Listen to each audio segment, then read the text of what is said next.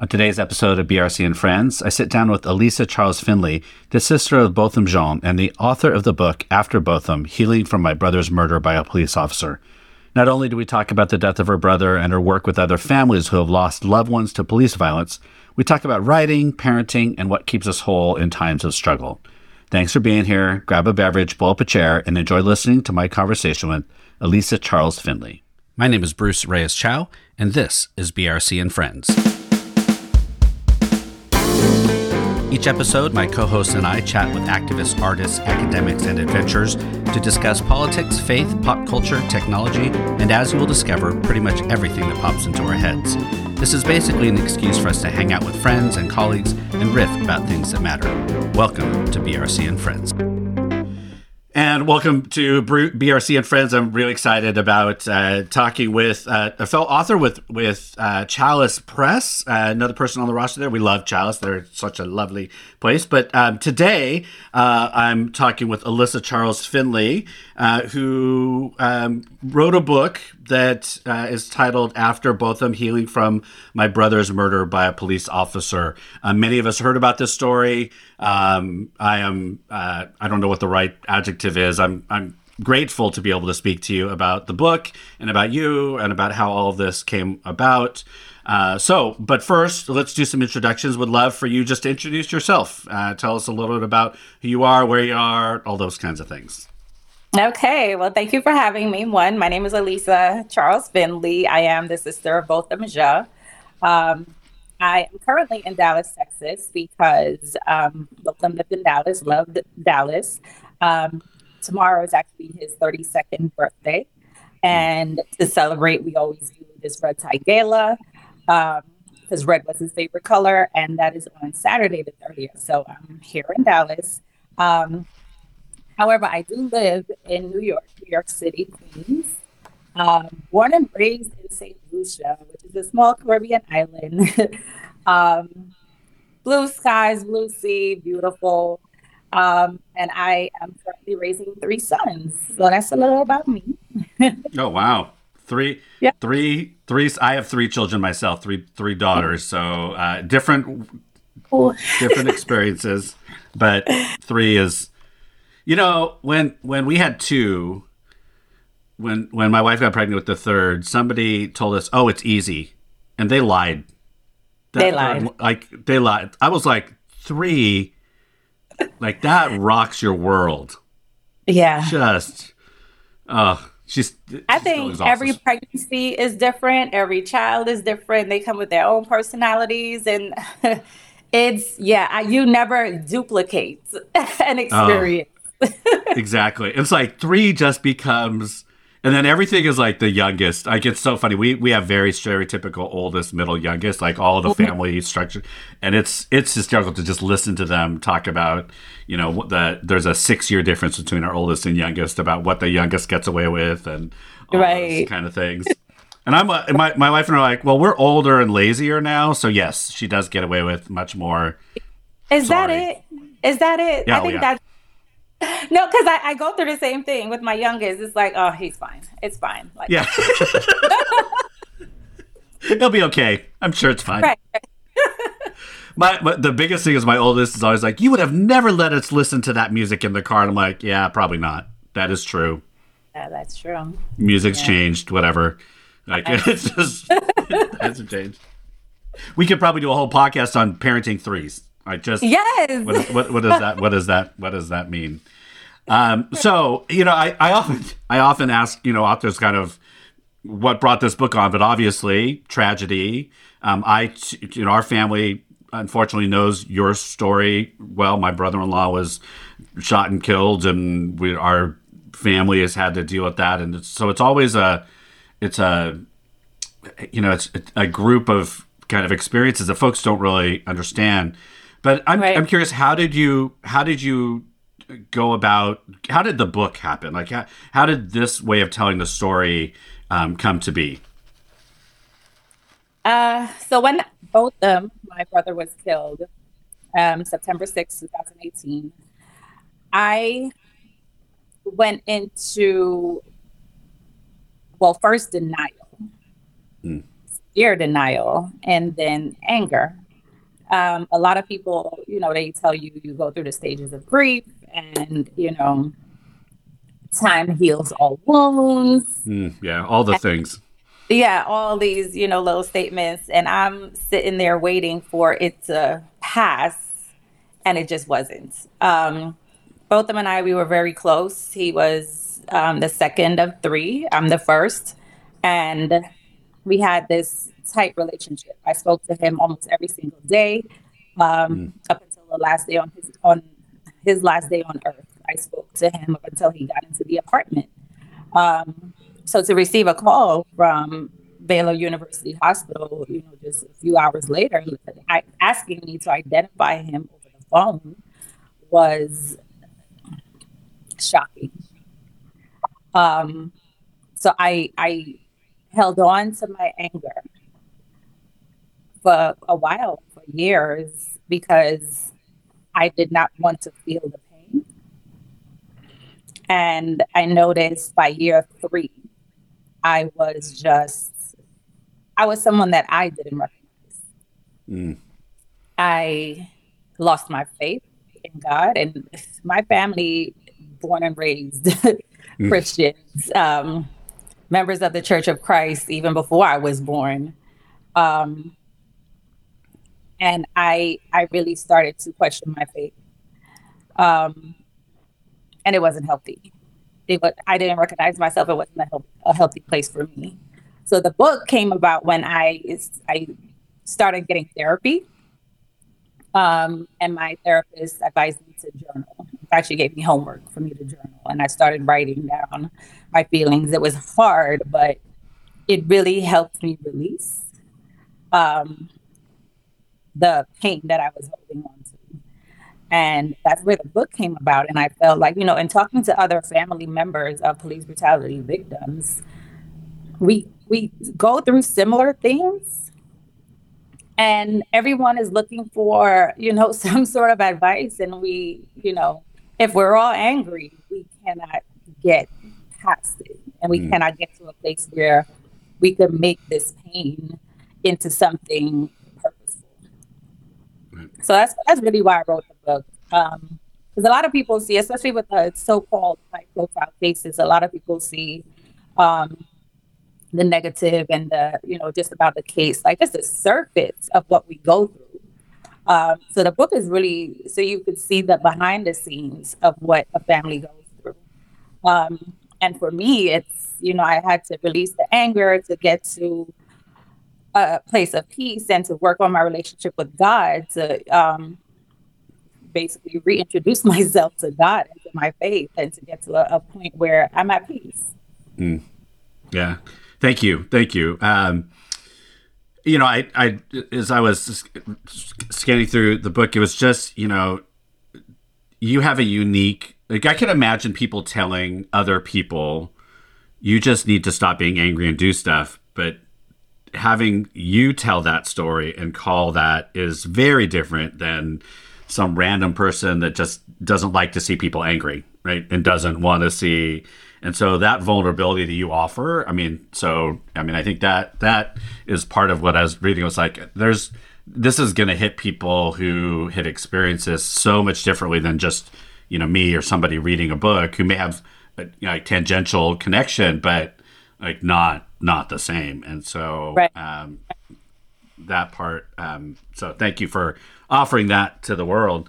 Um, let me ask. So as you've been uh, as you've been, you know, talking about the book, I mean, what has there been like pushback? Like I'm trying to imagine folks who like don't want you to tell this story. Like what what are the critique like are people pushing back on you telling the story or what has there been any of that? Or have folks been very kind of like thank you kind of every like where where are you finding the tension between telling your brother's story and and your family's story and uh, kind of helping things to move forward around police brutality and, and gun violence and all that? Yeah i haven't received any pushback um, about the book thank god um, it has been very supportive um, feedback from those who have read the book, those who have just seen that I wrote the book, it's been very positive, especially in my my circle of um, families of police brutality victims, or um, well, my family, St. Lucians. It has been very, very positive. So I'm yeah. grateful for that.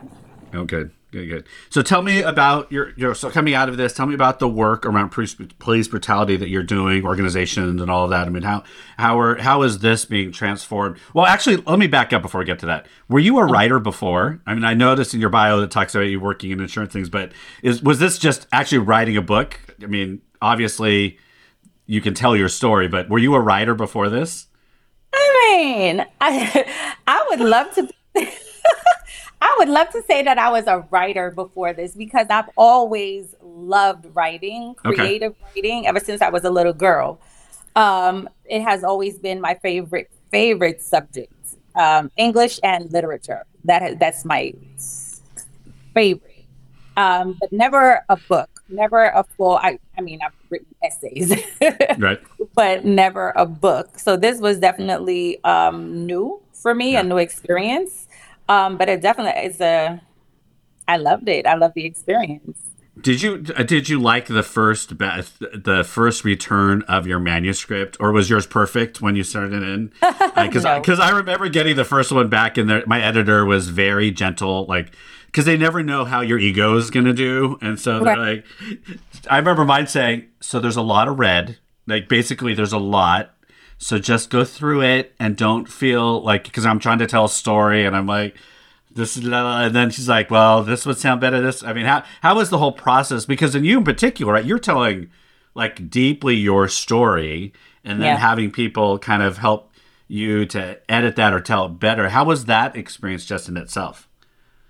So um, we did it a little different. I had this writer, Jeremiah Cobra, which is oh my god, a great great guy, great person. Everyone should check him out. Um, the way we did it was I started from what I journaled. I gave him everything that I wrote. Um, and from that, he um, took it and expanded on it. So we had sessions where we spoke, um, yeah. both in person and virtually, or I would record um, pieces for him and send it to him. Um, and he would um, make magic out of it. but that's that's how we did it. And when the edit the edits came, I just had him like, "You do it." You, That's what I'm gonna do. I'm gonna turn around. I'm, I'm gonna somebody, whoever's in the room, and I get it back. I could you. I actually have said to my editor, "Can I just hit accept all because I trust you?" And, and she was like, "No, you can't do that." Don't do right. that. You actually right. need to read through. Oh, that's that's awesome. Well, it is like it is that whole thing. It's like exercise or doing anything where there's a one point you're like ah, oh, and then you get to the end and it's like uh-huh. oh oh this is lovely. Like we did a thing, did a thing. Uh, well, congratulations just on getting through that process. I mean, I think that so many people like think we they could do that, but I am like like when folks actually get to the end of that, that's you know mm-hmm. awesome. So uh, congratulations on that. But anyway, let's go back to um, your organizations that you're involved with, and uh, so you're the president of Sisters of the Movement, and talk a little about that around police brutality and what and the work that you're doing there. Uh, so with Sisters of the Movement, I started that organization um, shortly after Botham was killed because, from my experience, um, a lot of emphasis is placed on the mother mm. of the victim. And I wanted an outlet where I wanted to speak with people that knew exactly what I was going through, and those are sisters of the victims. Um, so I started reaching out um, through social media. I reached out to Tiffany Crutcher. She's a sister of Terrence Crutcher, who was killed in Tulsa, Oklahoma um, and reached out to a few sisters from all over. Sandra Bland's sister, um, Atatiana Jefferson's sister, right um, in Fort Worth, um, and we just came together.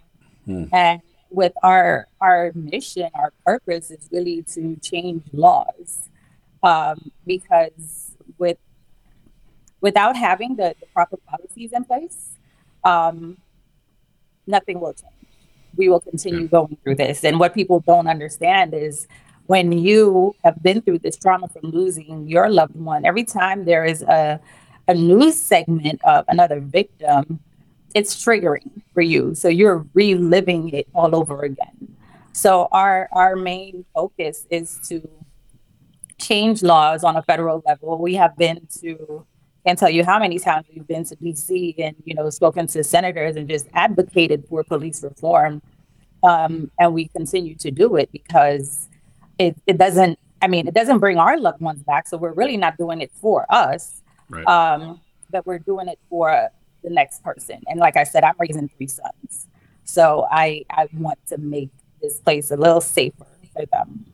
Yeah. What a I mean it's in in a in a spiritual way a beautiful coalition of people but just horrendous about why you all have this connection right? I mean just we've and we've seen over and over again another you know black or brown body shot by police and we we continually see this on the news and it, feels like there is almost a, a, a numbness to it and, and and so they're almost not like they're not even getting as much um, you know as much visibility as maybe they even used to, or it's fading so quickly. Mm-hmm. I mean, what are you What are you seeing around movement? How can folks um, either engage, re-engage? Like, what are what's your call to action for people around police brutality? My call to action is really is always um, speak to your lawmakers, write your lawmakers, um, because I've been strongly advocating for the Justice and Policing Act, aka the George Floyd bill. Um, it passed the House and was killed in the Senate. And so now I don't accept that it's it cannot be revived. Um, so I'm right now advocating again to have our House, current House representatives reintroduce it and vote on it. I know it's a totally different house from the last time um, passed, but you know anything is possible. So I'm still speaking with House representatives from Texas, from all over, to reintroduce this bill, um, and let's get it done. And I would advise anyone, um, no matter where you're from in the United States, to speak to your lawmakers, write them. We put them in office, so they they kind of really have to listen to what we have to say. Um, so speak to them, write to them, uh, and yeah, have them ask them, you know, vote yes for the justice. So what?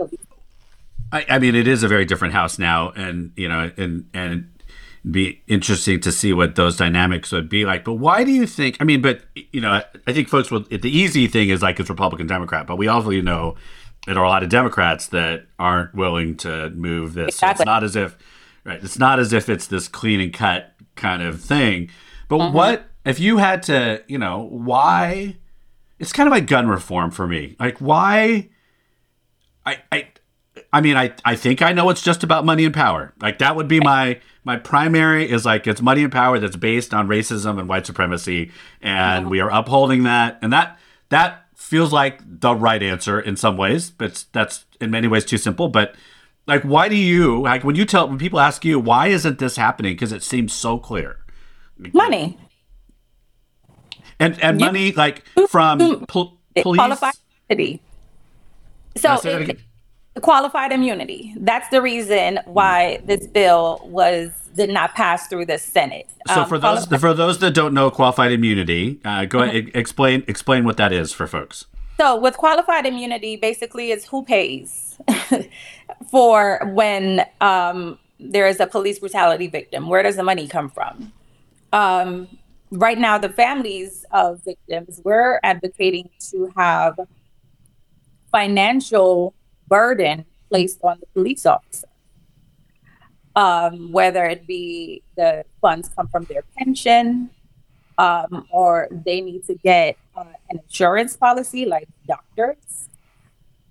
But they need to bear financial responsibility because right now, if a, a police officer brutalizes someone on the street, it doesn't really faze them because oh the city pays for it or you know the police mm. department you know pays the victim and i go back on the street to the next victim mm. if there if there's financial responsibility placed on that police officer it will give them pause on brutalizing someone because they would think, well, if I do this, I don't have a pension.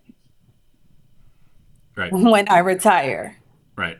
Yeah. And I, don't get me wrong, I don't I don't believe that all police officers are bad.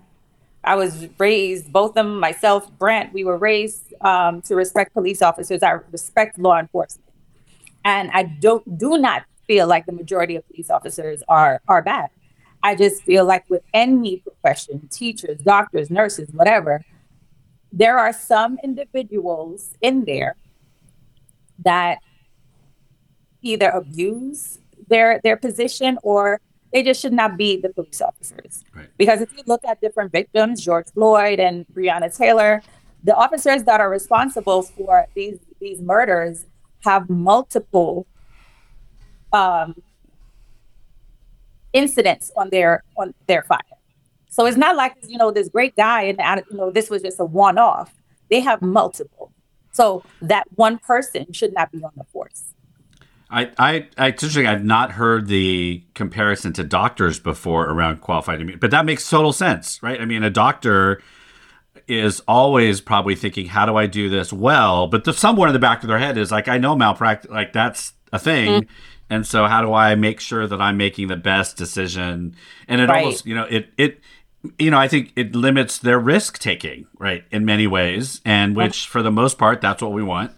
And so that's an interesting, and, and I would say like the system has enabled folks to kind of get to this point, right, where the system has said, "We'll just cover for you. It's cool, and you can just keep re- you can keep reoffending." Because if it was a doctor, they'd be gone, right? If they had ten, exactly, not just gone, they'll be in jail. Yeah, I mean, it like that's the part that is just like eh, so you you're guilty and you're not going to jail. And i'm not a big incarceration person in general. Right and, right and so like um, but there are there just appears to be no ramifications for what is clearly mm-hmm. wrong right i mean it's it's infuriating i mean i'm you know i mean i think how, how do you deal with this ebb and flow of anger and like how because you must sometimes just get angry again and yeah. like, what what's what's your coping mechanism? How do you navigate needing to talk to legislators in a certain way, maybe being in a certain place and just being super angry and and being sad and like how do you navigate this whole thing? Because you're now in this journey and movement as a leader. Um, how how do you kind of keep doing this? I take it one day at a time. I mean, there are times when, um, just recently, last week actually, I was invited to DC for the Congressional Black Caucus. And, you know, I had my ticket and everything to go. And the day came and I just, I just did not feel like going. I did not mm-hmm. feel like reliving my story again. Mm-hmm. Um, so I prioritized myself and I didn't go. Um, a lot of things that helped me mentally is one Candy Crush. You're one of those. Okay. Yes, like if if there is a, is a high stress or something is going on, that's my go-to to just that's a, I am I am so grateful. Like I have my own things. I'm not. I am so grateful though that I never got into Candy Crush because there are times where like and my like my mom's into this new one and got my sister into it and they're playing like Bruce. You need to do this. I'm like I'm not doing it. I know my personality enough. I do not need another thing. But right. That, yeah. That's. I mean, but I think that's important. I mean, because as you've found yourself in this work, like I and and I mentioned earlier that you know I think people feel like if you're in this social justice work or you're in this really intense kind of work that that's all you do. And right. and and and you can't maintain that intensity or that level of stuff all the time. Otherwise you know people around you will get tired of you. Your family would probably like kids would be like, "Okay, mom, that's that's not." Uh, but you know, I mean, so how are there other things you do to kind of bring center yourself, ground yourself, um, you know, to make sure that you're healthy, body, mind, and spirit, in, in all of this? What what are the kinds of things that you do? Um, well, one definitely, I, I continue my therapy. Um, I have a therapy session once a, a, month. If I need more, I schedule more. Um, I like, well, I've always enjoyed watching reruns of Friends. That's my, I don't know. I, I really, I don't tell a lot of people because. oh, well, this is now, as I shared with you, I have millions of listeners. So now it's out there. Uh, it's so and, funny. I told one person, and they're like, "Oh, you don't look like a Friends type of person." like, Oh yeah, lit, lit, lit, litmus test saying like, "Oh, you can't watch Friends." That's that's five white people in New York. You, you clearly can't watch that. Oh my what's, Okay, let me ask you: What's your if you just had to off the top of your head, two or three your favorite episodes? Oh my goodness! The um, we were on a break. There's oh. so um they went to this in Long Island, Montauk, when Phoebe went to see her biological mom. Oh yes, yes. Um, there's that one. Um, there is oh my goodness, there's so many. Um, the wedding. Oh. When it right on time to officiate. there's so many, and then so that kind of led me to currently watching the morning show on Apple TV because Jennifer Aniston is in there with um, Reese Witherspoon. So I started watching that. So I I love Jennifer Aniston. I think she has has crafted her career so well. Like it just feels like she's made some good choices. My favorite Friends episode is Ross getting stuck in the bathroom with the leather pants. Oh my god, yes. Oh, that's a good. Oh my! It's making a paste when he slaps it. Oh my! I. That's a good one. Also, Chandler, um, when he, uh, Julia Roberts when she guests and Ugh. she took his clothes and he he was just in the bathroom like, what am I gonna do? Oh my gosh, it's uh, we could probably do a whole podcast series, do like a, a rewatch podcast series. You do like the episode and you have a little conversation about them uh, ever. Okay, well, you know now everybody's gonna come at you for watching Friends. So uh, you know my the millions of followers and my family, they'll they'll, they'll be right with you. Um, so, I, so it's funny you mentioned Apple TV because my wife and I, not for any political ideological reason, we have not got Apple TV because at one point we were like, we cannot pay for one more streaming service. Oh my god! Yes, I feel and you. like I, I like we have Paramount, we have Netflix. Like at one point, we dropped everything because it was going to save us money if we just mm-hmm. streamed. Mm-hmm. And now I'm like, I, I just look at them like, we that was what are we doing? Yeah, and There's so Hulu Plus. Oh yes. Disney, like, oh my goodness. Yeah, we have them all, except apparently we draw the line at Apple TV. I don't know why, but people are like, you can't. we're soccer people. You haven't watched Ted Lasso? I'm like, no, because we we have drawn the line at that seven dollars a month. it's like it's like totally random, but for some right. reason, my, my wife and I both held to that one. Like we're not doing it. That's funny. it's oh my gosh, TV is That's totally take, taking over our lives and world. Um, yeah. anyway, so well, I, this is this has been great. My last question for you as we kind of end up our time. Uh, what do you? We already kind of did. What are you watching, listening to, reading? But are there other things that? What are you watching, listening to, reading that you want to put out into the world? And people answer this in all kinds of ways. Everything from brain candy, which is usually mine, to like deep books to read. Whatever, whatever is in your orbit right now. Watching, listening to, or reading. Okay, so listening to, I am putting together this. Um, so it's Pandora. Um, I, my favorite song is "Groovy Kind of Love." It's an old school song, yeah. and so I just I started. I put in "Groovy Kind of Love," and it's giving me all this old school music that is just so beautiful. Uh, so I listen to that every night. Um, with Michael Bolton, Atlantic Starr. Oh, like, Michael oh. Bolton. I yes. wonder if we're around the same age. Well, I'm 41. Oh, I'm way older than you. I think I, I I developed my love for really old school music from my mom. Oh, okay.